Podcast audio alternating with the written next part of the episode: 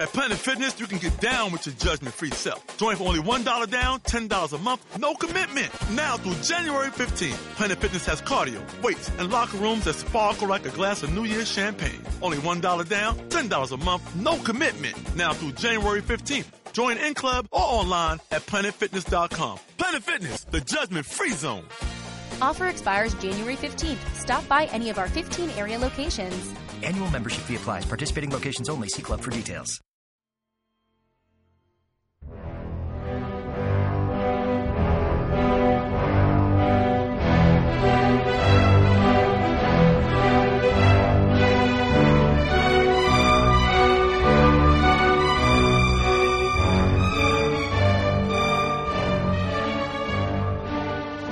Welcome to History of the Cold War podcast, episode 55, Land Warfare, 1945 to 1950. I'm your host, Jeff Hogue. As always, I want to thank our Patreon sponsors and those who have made one time contributions to the website for helping to make this podcast possible. If you enjoy this podcast and learning about the Cold War, please consider becoming a Patreon supporter or making a donation through our website at www.historyofthecoldwarpodcast.com, one word. Want to skip over these ads and get straight to the history? Consider becoming a Patreon contributor to get the commercial free episodes.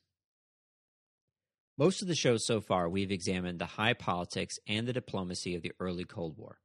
This episode is designed to give you more of an understanding of some of the military aspects of the conflict. In this episode, we're going to examine from a high level what land warfare looked like in the first five years of the Cold War. Naturally, this era was heavily influenced by the Second World War, not only in its weapons, but also in its strategy and tactics. The mentality of the people who were fighting and the, their leaders, both civilian and military, were also deeply affected by World War II.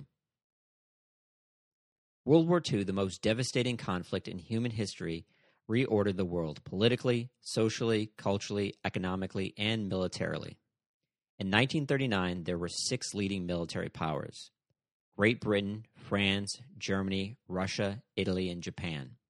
Three of the great military powers of the pre war era had ceased to exist Germany, Italy, and Japan. France was effectively left crippled from the conflict. Russia and Britain had survived, but they were joined by a new military power, the United States, who up until the war had been primarily an economic power. The period 1945 through 1950 had five major armies the American, British, French, Soviet, and Communist Chinese armies. Granted, other armies existed, but these forces were smaller and less influential during the period. The Soviet army was by far the largest, with roughly 3.7 million active troops and an additional 6.7 million in the reserves. This was complemented by some 1.2 million troops from the Eastern Bloc vassal states, who had another 5 million men in reserve although the quality and loyalty of these soldiers was questionable. The Soviets had anywhere between 75 to 90 battle hardened divisions stationed in Europe throughout the period. Nevertheless, the Soviet army saw no action during this era, minus the tense moments in and around Berlin, 1945 to 1949. The Soviets maintained such a large army throughout the period in part to maintain their occupation of Eastern Europe and as a response to the American atomic policy. The Soviets had begun a project to build an atomic bomb in 1945 in the wake of the American attacks on Hiroshima and Nagasaki, but in the interim maintained a sizable force in Eastern Europe as a deterrent to NATO. The American Army at the end of World War II had successfully fought a two front war in both Europe and the Pacific. In 1945, the U.S. Army had some 8 million men in uniform. Nevertheless, following the end of World War II in September 1945, the Army quickly demobilized. By 1950, the U.S. Army had shrank to just 593,167. The Army went from 88 divisions to just 10 by 1948. The Army consistently shrank below congressionally authorized levels as Army leadership struggled with what type of Army the U.S. should have in the post war world. Despite this decline, though, America maintained its largest army in peacetime history and its first peacetime conscripted force. Battle hardened from World War II, the American Army, though, saw no combat during the period. Again, minus the tense moments in and around Berlin 1945 to 1949. In many ways, the U.S. Army and defense in general had been ignored as a result of the American atomic monopoly. It was assumed that America had little to fear from enemy armies now that they had the atomic bomb. The British Army in 1945 stood at 3.5 million men, and despite demobilization and defense cuts, remained at roughly a million men through the period of the early Cold War.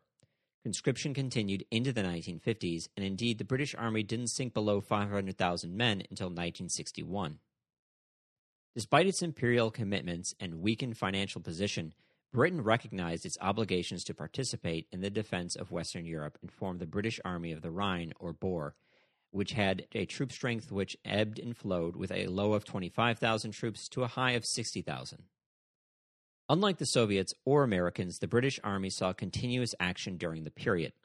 British forces participated in the Berlin Crisis and in the deteriorating decolonization of both India and Palestine. British forces also briefly participated in fighting in both French Indochina and Indonesia. Britain also began a protracted campaign against communist guerrilla forces in Malaya, which began in 1948 but wouldn't end until 1960. I know many people don't think of France as a great military power, but this is in light of their defeat in World War II. France, historically, since the time of Louis XIV, has fielded impressive and fierce armies. Napoleon in the 19th century had come close to achieving hegemony in Europe. Despite Napoleon's defeat in 1815, France's empire overseas expanded under both the Second French Empire and later the Third French Republic, despite its defeat at the hands of the Prussians in 1871. In 1918, the French, along with the Americans and British, defeated the Germans and restored French military glory. The French defeat in 1940 was not only shocking, but humiliating in the quickness in which it happened. Yet in 1945, France, with the second largest empire in the world, with large colonial positions in both Africa and Southeast Asia, was an important political force in the world. Hence, by default, the French army was an important element in the political landscape of the early Cold War. The French army in the post war period was a mess. The bulk of its forces had come from her colonies, about 300,000, and had suffered heavy casualties in the closing stages of the war. This force was augmented with some 120,000 men who had been former resistance fighters. The inclusion of these forces made the French army of the period a semi civilian organization, manned by a corps of seasoned professional soldiers. The makeup of the army varied greatly, from age and class to political views. These men had to be taught discipline, they had to be supplied, and taught the basics of logistics. By 1946, though, the French army comprised some 1.3 million men. Yet a large portion of some 38,500 were officers composed of different political groups trying to gain control of the army. Eventually, the army was purged of many of its more socialist elements, and by 1947, the number of officers had fallen to 22,000. Following the end of hostilities in Europe in May 1945, the French army would see continuous action throughout her empire. They faced growing unrest in North Africa, as well as insurrections in both Madagascar and Vietnam. Despite the tempo of operations, though, the French army lived off old stocks, what the government could give them, and what aid they could get from the Americans. Army pay during the period was notoriously bad, as the average French mailman made more than a French lieutenant, and the morale of the army was generally poor. In an interesting twist of fate, many of the soldiers who fought in these wars were not French, but colonial subjects and mercenaries, many of whom had been from Germany and Italy, who had fought against France in, in the Second World War. The other major army of the period was that of the Communist Chinese, which peaked at around 2.8 million men in 1948. The Chinese army was poorly trained and equipped, and at least a quarter of its officers were illiterate, and yet it united the nation under a single government for the first time since 1912. The Communist victory in 1949 tilted the balance of the Cold War and changed the political dynamics of the politics in Asia for decades to come. The battles in China were some of the biggest of the period. The communists were armed with a mixture of captured American and Japanese arms and what could be supplied by the Soviet Union. The People's Liberation Army, despite its humble origins, would be one of the growing forces in the 20th century and would be a major player in the Korean War. Generally speaking, armies during this period were mixed, being comprised of a small corps of professionals, primarily officers and NCOs, with the enlisted ranks manned with conscripts. Large mercenary formations like the Gurkha and French Foreign Legion also existed at the time and saw a lot of fighting in Madagascar, French Indochina, and Malaya. Colonial forces also saw a lot of fighting during this period as the French and British attempted to hold on to their empires.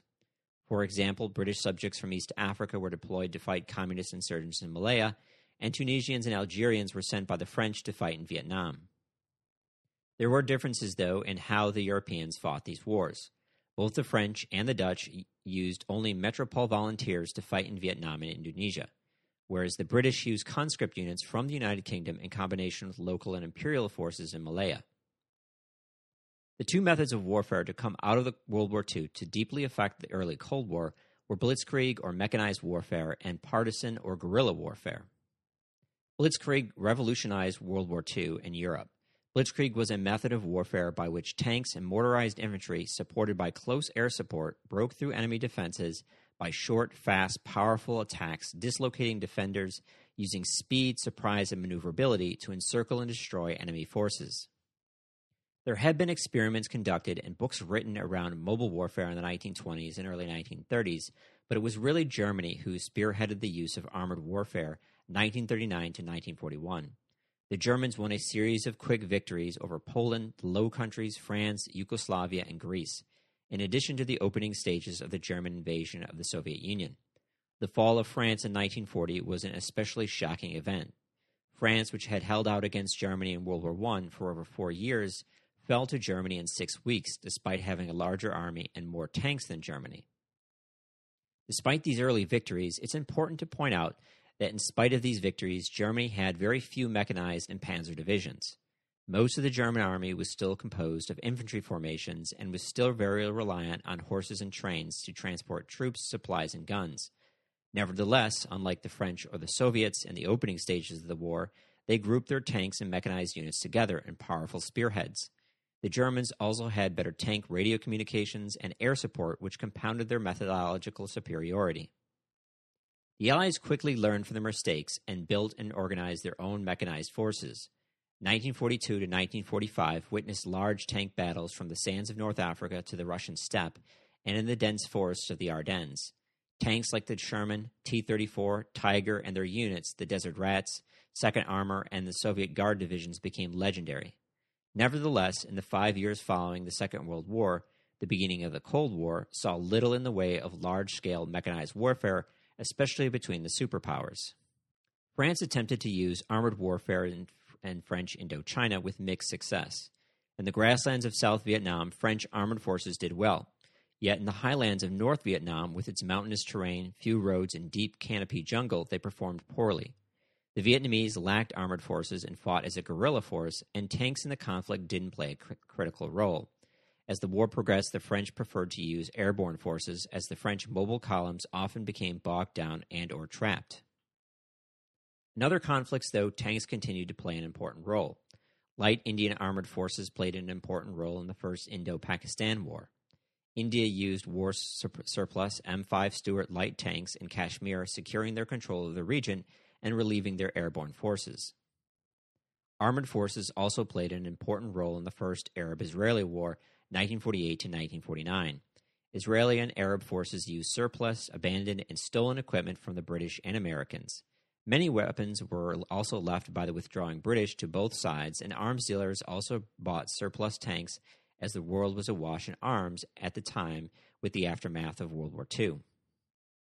Israel's mechanized units were often little more than trucks fortified with mounted machine guns and sheet metal for protection, and a few armored cars from World War I.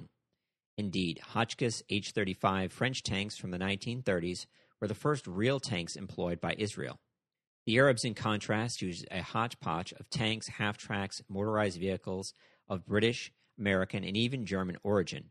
Although armored forces were not the decisive factor in Kashmir or Palestine, their mere presence did influence the course of events and would play a critical factor in future regional wars. Surplus and captured American and Japanese tanks also played a small but critical role in the closing stages of the Chinese Civil War, 1948 to 1949.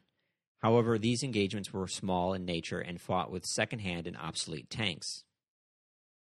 In Europe, the U.S. monopoly of the atomic bomb canceled out the possibility of large mechanized warfare between NATO and the Soviet Union. Nevertheless, the Soviets placed large mechanized forces in Eastern Europe. World War II saw the development of hundreds of different tanks, tank destroyers, self propelled guns, half tracks, armored cars, scout vehicles, etc. By the end of the war, though, tanks were broadly speaking divided between light, medium, and heavy tanks. Light tanks performed scouting duties and were often deployed to isolated landscapes like the Pacific as they were easier to transport. Medium tanks engaged and killed enemy tanks, and heavy tanks provided artillery and infantry support. In reality, though, small tanks and heavy tanks soon became obsolete as medium tanks could perform most of these tasks. Moreover, medium tanks continued to grow bigger, especially as the line between heavy and medium tanks blurred and the concept of the main battle tank developed in the 1950s. All tanks are, in essence, compromises between mobility, firepower, and protection. The major armies of the period all came to different conclusions about the balance based primarily upon their experiences in World War II. The Soviet Army adopted a strategy of attack coupled with fast, highly maneuverable tanks with good firepower built in large numbers. Concerns about protection and crew safety were lesser worries. In the Soviet perspective, tanks had a short battlefield life of a few days on average, hence, numbers trumped quality. In their perspective, there was no use building expensive tanks only to lose them after a few battles. The British came out of World War II shaken by how poorly their tanks had performed. Their tanks, especially their guns, had been outclassed by the German tanks. Thus, they gave firepower the highest priority, followed closely by protection, with mobility a poor third. Naturally, Britain, a smaller island nation, couldn't build large tank armies like the Soviets, the alternative was to build deadlier, more survivable tanks. The Americans fell somewhere in between the British and the Soviets when thinking about tanks in the Cold War. Like the Soviets, they favored mobility and firepower as the primary focus and protection as the third priority. America, with its production capacity, could produce just as many tanks as the Soviets if need be. However, American development of tanks lagged behind that of the Soviets' development until much later in the Cold War.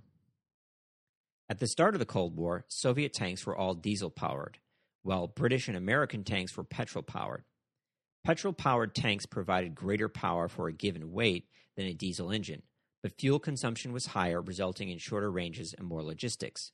Moreover, petrol tanks like the Sherman had the nasty habit of, quote, brewing up, or starting on fire when hit and burning their crews alive. Some American tankers even called them Zippos in reference to the American lighters. The mainstay of the American and British Army during the period 1945 to 1950 was the American built M4A1 Sherman or the British Firefly.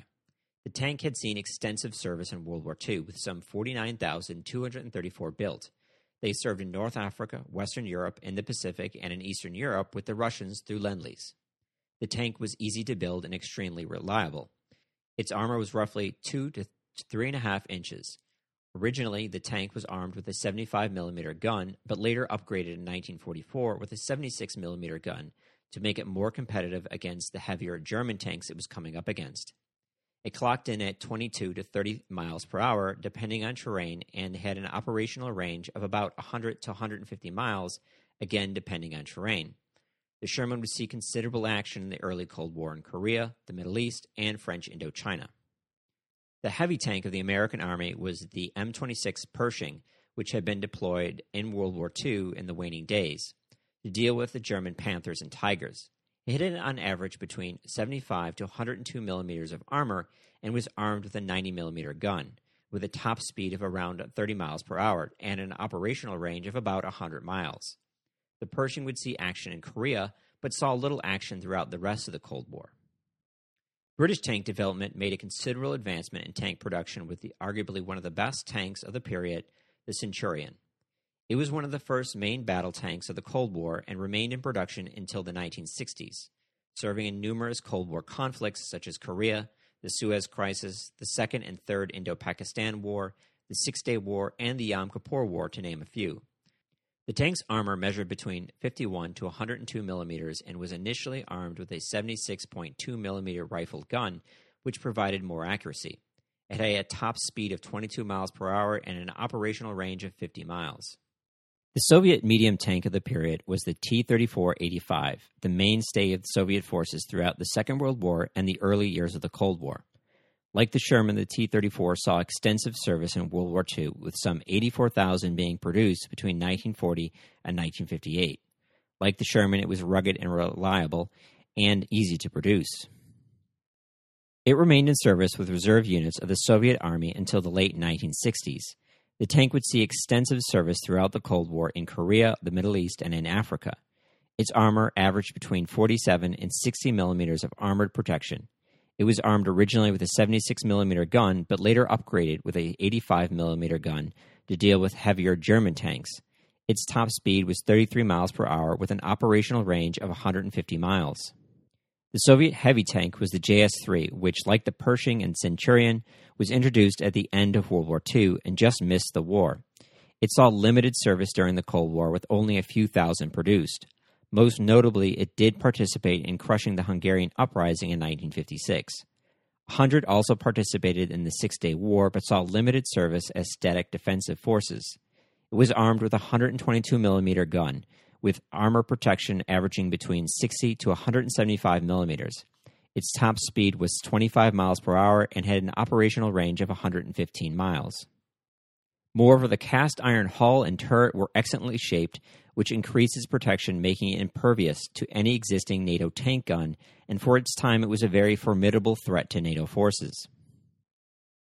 As you can see, the Sherman M4A1 and the Soviet T 3485 were pretty much evenly matched. They had roughly the same max speed with about the same operational range. The Sherman did have better armor, but the T 34 had a better gun. NATO commanders, though, were especially concerned about the JS 3, which was superior to the Pershing and Centurion with a better gun and better armor, and only a tad slower than either of its NATO counterparts. The majority of tanks deployed in East Germany and Eastern Europe were T 34s. Nevertheless, hundreds of JS 3s had been deployed in Eastern Europe, and in the event of a war in 1945 to 1949, NATO forces would have been outclassed. Nevertheless, as mentioned earlier, this technical Soviet edge in tank de- development was muted with the American atomic monopoly. Even with the introduction of mobile warfare into the 1950s and later with smaller armies, the infantry was fundamentally unchanged from the Second World War. Divided into battalions of between 5 to 800 men distributed into 3 to 5 rifle companies. The main feature of all infantry battalions, however, was the great majority of men moved on foot as infantry had done since the beginning of time, despite the advent of mobile warfare. Indeed, efforts were made during the Second World War to make infantry more mobile. One of the biggest challenges in Blitzkrieg was German infantry keeping up with the tanks. As the tanks made a breakthrough, it was difficult for infantry to exploit these advances. Armored forces needed infantry to hold the terrain they had captured so they could move forward. Moreover, they needed infantry support to help protect their flanks and deal with enemy infantry. As man held anti tank weapons such as bazookas and Panzerfaust proliferated in the closing stages of the war, it became even more critical for tank columns to be supported by infantry who could defend tanks against such attacks, clearing hedgerows and urban areas where tanks could be ambushed by such weapons. Hence, efforts were made during World War II to make infantry more mobile. Often, troops would just ride on the top of tanks into battle and then jump off when engaged in combat. This was a cheap and effective solution. Yet, if the tank was killed, not just the tank, but the men riding on it were killed. Second, riding on tanks and jumping off of them was dangerous. Men could and did fall off tanks and kill themselves, breaking their neck or falling off and being run over. Men could also damage or break their ankles and or knees by climbing onto and, and jumping off of tanks. Some battalions were given trucks to enable the infantry to keep up with the tanks. This worked to an extent, but trucks provided little protection and were expensive troops had to dismount and still march to the battlefield. If troops were ambushed or caught in their trucks, it would result in even more casualties and the loss of the truck. Moreover, trucks couldn't move cross country. They needed roads to be effective, which limited their mobility. The Americans, British, and Germans introduced tracked vehicles like the British Universal Carrier or German and American half tracks. These vehicles provided mobility to keep up with the tanks and better but not perfect protection and even additional firepower. Yet this wasn't even more expensive than providing trucks. The basic issue of troops keeping up with tanks remained an issue during the period and wouldn't really be addressed until the mid 1950s with the introduction of the Armored Personnel Carrier, or APC. While the tank became the public and political symbol of the Army's military prowess, overshadowing other battlefield weapon systems within armies, artillery remained critical. As in World War I, artillery was of great importance in World War II. In the early Cold War, artillery continued to play an important role. Soviet artillery had established an awesome reputation during the Second World War. Yet, for the next 20 years, the Soviets would rest on their laurels.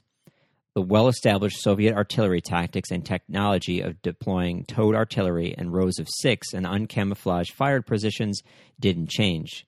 The Soviets continued to use the same types of guns throughout the 1950s and stayed with towed artillery into the 1960s. It was only in the 1970s that they introduced self propelled guns and changed tactics. Many armies during the period still used pre planned artillery attacks, which were static and from time to time led to friendly fire incidents.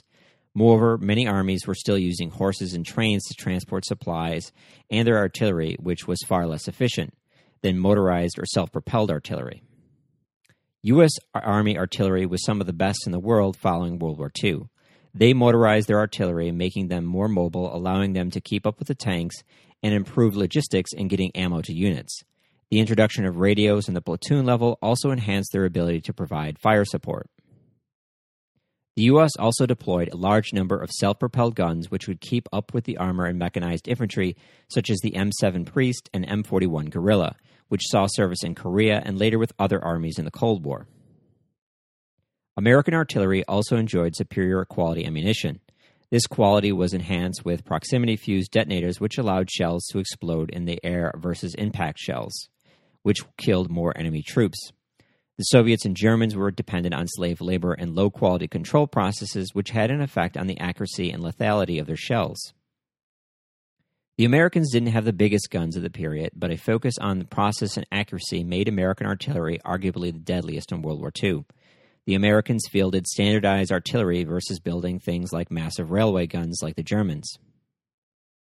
The ability to coordinate fire, planning, and execution with the troops being supported to readily observe the impact of their fire and to effectively shift as needed created a synergy between American tanks, artillery, and infantry. In regards to anti aircraft weapons, the period saw little development. Both the Soviet Union and Western allies operated from 1943 on in an environment of air supremacy, leading to the virtual neglect of air defenses for armies of the early Cold War. Therefore, there was a continued dependence upon World War II anti aircraft guns well into the 1950s. I want to take a quick break here and thank our Patreon supporters and one time contributors for making this show possible. Your contributions cover the cost of hosting the podcast, the website, covering the cost of books, sources, and sound equipment. If you like the episodes about military history, like this episode, or episodes about the French War in Indochina or the British crisis in Malaya, help us by making a donation or spreading the word. To make a donation, visit our website at www.historyofthecoldwarpodcast.com, one word. If you don't like how these ads interrupt the narrative or me begging for money, become a Patreon supporter so that you can access to our commercial free episodes. Now back to the show. The methodology or strategy to see the greatest growth in this period was indeed much older than Blitzkrieg, guerrilla warfare. Guerrilla warfare is a form of asymmetrical or irregular warfare in which a small, t- typically irregular force engages in small group actions, which include ambushes, sabotage, raids, and highly mobile hit and run tactics. Asymmetrical warfare dates back to the beginning of human history and is explored in detail in Sun Tzu's The Art of War, which was written circa 600 BC. The 20th century witnessed a number of guerrilla struggles, starting in the Philippines with the resistance to American occupation, into the late 1980s with the Mujahideen in Afghanistan fighting against the Soviets. The Second World War witnessed a number of guerrilla conflicts as various nations fought Axis domination. Indeed, 1945 to 1950, following World War II, saw a more than a few partisan conflicts erupt. In the Baltic and Ukraine, indigenous forces fought to win independence from the Soviet Union into the 1950s. Greece witnessed bitter fighting between right wing nationalist government forces and communist partisan forces supported by Yugoslavia and Albania. Madagascar had a short lived rebellion. Vietnam became an intractable guerrilla war as the Viet Minh fought the French for independence, lasting until 1954. Malaya also witnessed a long term struggle which began in 1948 but wouldn't end until 1960. The opening stages of the Chinese Civil War, 1946 to 1948, also saw extensive guerrilla warfare as the nationalists attempted to capture communist held northern China. During the period, guerrilla warfare came to stress four main elements base areas, foreign assistance, transition to conventional warfare, and public opinion or hearts and minds. In guerrilla warfare, a key element was the establishment of secure base camps from which you could recruit, indoctrinate, train, supply, rest, organize, and rebuild forces. Base camps were typically established in remote and defensible terrain such as mountains and or jungles. However, it was important that these bases not be too remote. They needed to be at least a, a reasonable proximity, at least a few days' walk, to villages or urban population centers. From these base camps, operations could be mounted to raid enemy supply lines, mount hit and run attacks, and or infiltrate fighters into cities or villages to recruit new members, gather intelligence, or mount terrorist attacks. The most critical element in guerrilla warfare during the period was continued foreign support. Soviet aid for China and later Chinese support for the Viet Minh was invaluable. These nations offered safe base areas which couldn't be attacked, more importantly, they offered training, supplies, and weapons to continue the struggle and were critical for the final stage of guerrilla warfare, the transition to a conventional war. The transition to a conventional war is the final stage in which a conventional army is built which can defeat the occupying army. This occurred in Vietnam when the Viet Minh stood head to head with the French and defeated them at the Battle of Dien Bien Phu. The defeat didn't destroy the French army or endanger France from an existential sense, but politically it crippled the will of the French people to continue. The Vietnamese army, with its mastery of artillery, had shown the world that they could build a professional army like any nation, gaining the credibility and legitimacy for the Vietnamese national project, just as the Continental Army had a victory at Yorktown over the British in 1781 gave credence to the American national project. Ultimately, guerrilla warfare is a war of attrition. The insurgents hope to physically wear down the enemy and psychologically undermine his will to continue to fight. Hence, the battle for hearts and minds. The communists in Malaya and the Viet Minh in French Indochina sought to wear down and delegitimize the colonial authorities, all the while building up their legitimacy as the rightful government of their respective region. Of the eight major guerrilla movements waged during this period, three succeeded Indonesia, China, and Vietnam, and five failed Madagascar, Malaya, the Baltic, Ukraine, and Greece. Again, foreign aid proved to be the critical element. Both China and later Vietnam were able to secure support from the wider socialist bloc, whereas Greece, the Baltic, Ukraine, and Malaya were isolated from foreign support and received little physical aid. Madagascar held out hope that the United States would pressure France to the negotiations table. Hopes for American political support failed, and the geographical isolation of the island resulted in a French military victory as insurgents ran short on supplies. A similar situation played out in the Baltic and Ukraine, where Soviet forces systematically wore down resistance. Isolated far inside the Soviet Empire, they lacked easy access to Western support. Moreover, politically, in the early years of their struggle, the West showed little interest in their movement. By the time the, they started to take them seriously, it was too late. Indonesia lacked resources and direct foreign aid in its fight with Holland for independence.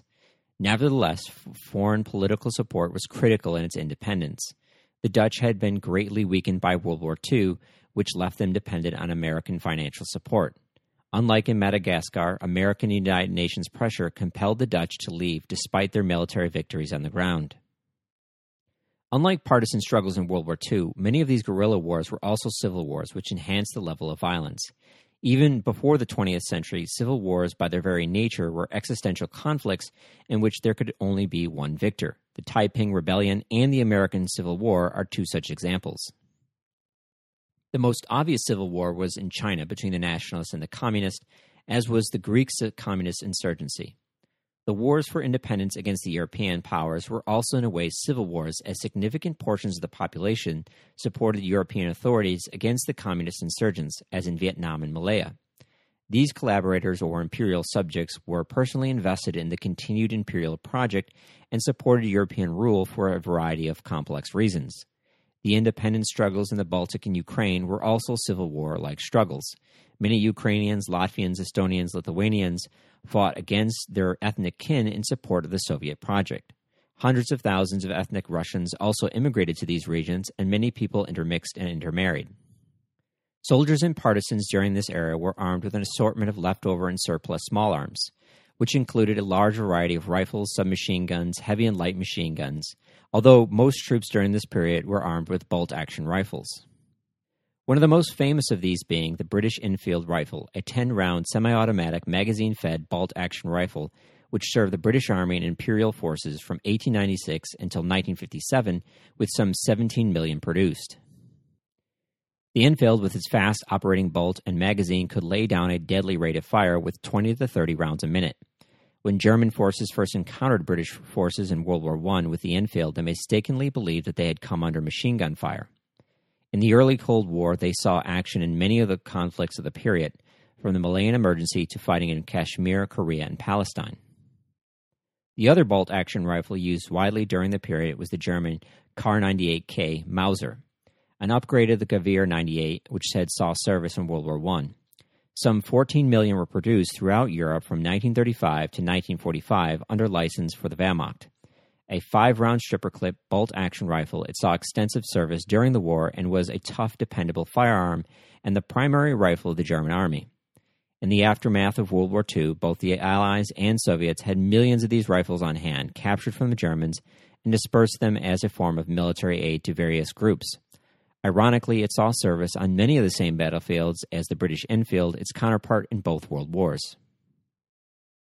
The Soviets also had their own bolt action rifle, the five round stripper clip Mosin Nagant, which had been developed by the Tsarist government and entered service with the Russian Imperial Army in 1891. The Red Army adopted the rifle after the Revolution, and it served as the standard rifle of the Red Army until the end of World War II, although it remained in production until 1965. In all, some 37 million rifles were produced, and like the Enfield, still saw service in the Cold War battlefields. Despite its obsolescence, the rifle served for many years as a standard rifle in the Eastern Bloc. It saw action in Korea and Vietnam, as well as in the Middle East with nations like Syria, Egypt, and the Palestinians. World War II, though, did see the development of semi automatic gas operated rifles, meaning the weapons were self loading, such as the German Gewehr 43 and Soviet STV 40. However, these rifles never went into mass production as a result of the war. Production focused on proven reliable weapons versus experimental weapons. The only exception to this was the American M1 Garand, which saw extensive service in World War II and, as the early Cold War, is the primary rifle of the American Army. The iconic weapon carried an 8 round internal clip and could fire 40 to 50 rounds a minute giving the average GI an advantage against the majority of enemy troops he came up against who carried bolt action uh, five round rifles. The rifle served as a primary American rifle in Korea and served as a standard U.S. rifle until 1959. M1 Garands were also supplied to Allied and South American nations in large numbers and was the service rifle of many nations into the 1960s. Designed to answer the M1 Garand, the Soviets deployed their own uh, semi automatic 10 round gas operated rifle, the SKS. The Soviets manufactured the rifle from 1949 to 1958, producing some 2.7 million rifles. The rifle was also exported to the Eastern Bloc and China and saw action in Vietnam and other Cold War hotspots. Nevertheless, the AK 47 made the rifle obsolete and it was pulled from Soviet frontline service by the mid 1950s. Although a great rifle, the SKS didn't fit Soviet post war mechanized tactics. The Soviets had focused on submachine gun production during the war and sought fast moving close quarters combat where Soviet forces could overwhelm and shock their enemies with firepower and force of numbers, and the AK 47 fit these tactics perfectly. Technologically, World War II, with the advent of Blitzkrieg, prompted arms producers to develop ever lighter machine guns. Heavy machine guns required two or three man teams to operate and were not as mobile. Heavy machine guns could be and were placed on trucks, armored cars, and tanks, yet this was expensive and they were bigger targets versus in a static position. Moreover, it wasn't always practical. Infantry often needed to move through rough and or urban terrain where vehicles couldn't safely or effectively travel. Hence, since the First World War, there had been a drive to put the power of the machine gun in the hands of your average soldier, making the weapon lighter and more mobile the Germans introduced air cooled machine guns like the MG 34 and MG 42. These weapons were lighter and mechanically superior to their World War I counterparts, but these weapons were still quite heavy and required the users to replace barrels to overcome the overheating issue, which meant the weapons still required two to three people to operate the machine gun. Out of this grew two solutions the submachine gun and the light machine gun. The light machine gun was just that a machine gun that fired a rifle sized bullet but was light enough for a single man to operate and carry. The issue with these light machine guns was without a cool, liquid cooling system or changing the barrel, it overheated faster. Second, a lot less ammo could be carried as light as a light machine gun like the BAR or Bren were magazine fed, meaning they could not maintain a sustained rate of fire. The other solution was the submachine gun, most notably the MP40, PPSH, or Thompson. These weapons were very powerful in close quarter fighting, especially in urban warfare. They used pistol ammunition like 9mm or 45 caliber, so their users could individually carry hundreds of rounds of ammunition. Nevertheless, at longer ranges, they were less effective versus a rifle and had less killing power. Often users had to riddle their opponents, even at close range, to incapacitate the enemy. Versus if someone was shot with a rifle round, the impact of a single round usually killed or incapacitated them. The other is- issue was logistical. More bullets to kill an enemy meant more production capacity and more logistics to supply more ammunition. The Germans found the solution to this dilemma with the Sturmgewehr 1944 or the assault rifle 1944. The SG used an intermediary round, smaller than that of a rifle but heavier than that of a pistol, hence giving the average soldier a weapon that could operate as an effective rifle at longer ranges, plus the ability to lay down automatic fire and operate as a submachine gun. The weapon came with a selector switch, which allowed the soldier to fire the rifle as a rifle or submachine gun when needed. Therefore, the weapon could also be effectively used in both urban and rural warfare. The round was also sufficiently deadly enough to kill or incapacitate an enemy soldier with a single hit, yet was still light enough that the soldiers could carry a large amount of ammo individually. The Soviets would take this development one step further in the AK 47, the weapon that in some ways came to define the Cold War struggle in the late 20th century. Indeed, the AK 47 was the most deadly weapon to come out of the Cold War, with an estimated 8 million deaths since its introduction and an additional 20 to 100,000 deaths every year. The AK and its variants are still in use around the world with an estimated 100 million AK variants currently in circulation. To quote the movie Lord of War, quote, a weapon all fighters love, an elegantly simple nine pound amalgamation of forged steel and plywood. It doesn't break, jam, or overheat. It will shoot whether covered in mud or filled with sand. It's so easy, even a child can use it, and they do. The Soviets put the gun on a coin, Mozambique put it on their flag. Since the end of the Cold War, it has become one of Russia's greatest exports. Close quote. I don't know how true this is, but I have read that in some places of, of Africa and parts of Afghanistan, you are not a man until you own an AK. Even after 70 years of use, its models and variants remain one of the most popular assault rifles in the world. The weapon is known for its simplicity, reliability under hard conditions, and low production costs. The weapon requires very little maintenance and is more or less designed to last forever. The AK 47 has been manufactured in numerous countries, including the United States, and has served in countless Cold War conflicts and is used in many, if not all, contemporary struggles from Syria to Afghanistan. The rifle is arguably one of the most successful in history, akin to the Brown Bess of the 18th century, it will undoubtedly be seen on the battlefields of the future wars for decades to come. The origins of the AK 47 are hotly contested. Many argue that the Soviets copied the SG 44 and that the AK is merely a cheap copy. Others argue that the AK is purely indigenous Soviet technological achievement. In reality, it's hard to pin down, but I would argue that the AK 47 was heavily influenced by the SG 44. The rifle's designer, Mikhail Kalashnikov, and the Soviet arms industry were no doubt familiar with the German assault rifle and were keen to develop their own version of the rifle. Indeed, all the records around the development of the AK 47 are still classified in Russia. Hugo Schmeisser, a well known German firearm designer who was one of the main designers of the SG 1944, along with 17 of his co designers after the war, were captured by the Soviets and transported to the Soviet Union to work with Mikhail Kalashnikov's design team on Soviet small arms. The Soviets also captured the full blueprints for the SG 44. Design work on what would become the AK began in 1945. In 1946, a prototype was introduced for trials. In 1948, it was introduced into active service with selective units. In early 1949, the AK was officially accepted by the Red Army as their standard rifle. It's debatable what influence Schmeisser had on the AK, if any. Nevertheless, I think that it's reasonable to conclude that Schmeisser and the SG 44 must have had some influence on the design of the rifle. Arguably, given the rapid speed of gun development Everyone was influencing everyone during the period, and even the SKS and the M1 Garand might have influenced the AK 47's development. For decades, Kalashnikov eh, denied his rifle had been influenced in any way by the SG 44, claiming he had never seen one, which seemed a questionable assertion at best. In 2002 and 2003, he did admit that the SG 44 had some influence on the AK 47, and in 2009, he admitted Schmeisser had helped him with the AK 47. It's understandable, though, that he might have been hesitant in giving Schmeisser credit for helping to create the gun, as Soviet propaganda and later Russia have held the gun up as an example of Russian technological achievement. The AK 47 was an evolutionary jump in weapons design, but it wasn't revolutionary. It didn't appear out of the ether either. It's not a knock against Kalashnikov. He was a genius, nor against Soviet techn- technical ability, but simply an illustration of how quickly gun design was advancing and how ideas around gun development were spreading even between adversaries. Arguably, Kalashnikov, like Browning or Colt, was a mechanical genius. Much of his genius laid in his own experience as an enlisted soldier. Unlike many inventors, Kalashnikov had served in combat and knew the conditions and realities rifles faced in real combat. He emphasized simplicity and reliability in his design.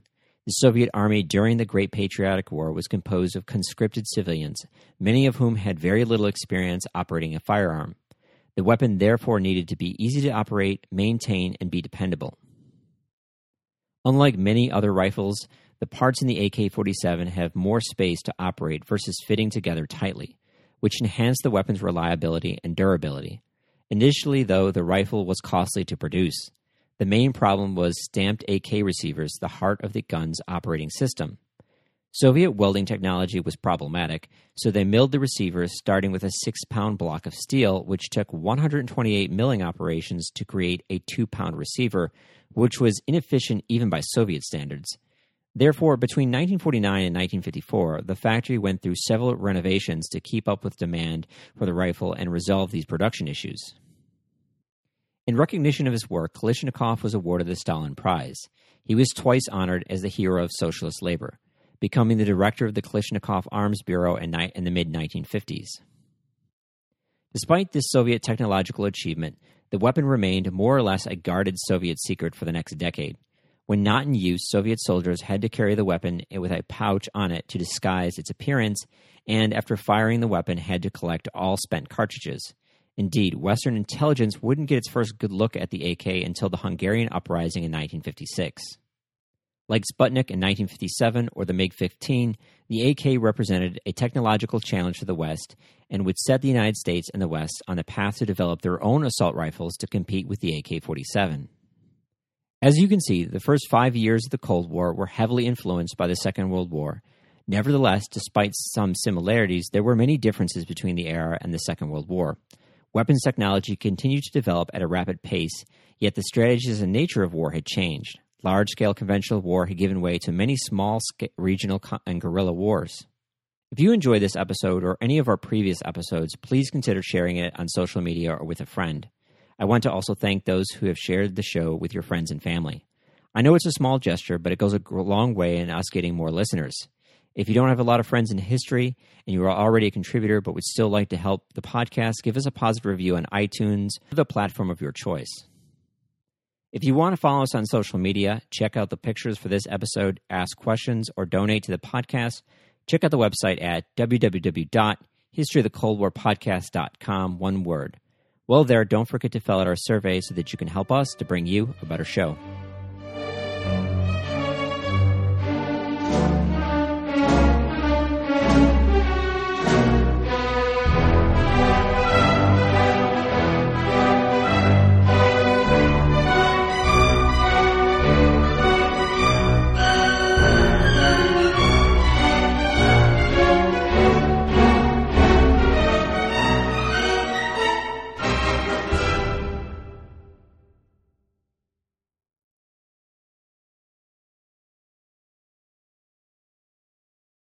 At Planet Fitness, you can get down with your judgment-free self. Join for only $1 down, $10 a month, no commitment. Now through January 15th, Planet Fitness has cardio, weights, and locker rooms that sparkle like a glass of New Year's champagne. Only $1 down, $10 a month, no commitment. Now through January 15th. Join in club or online at planetfitness.com. Planet Fitness, the judgment free zone.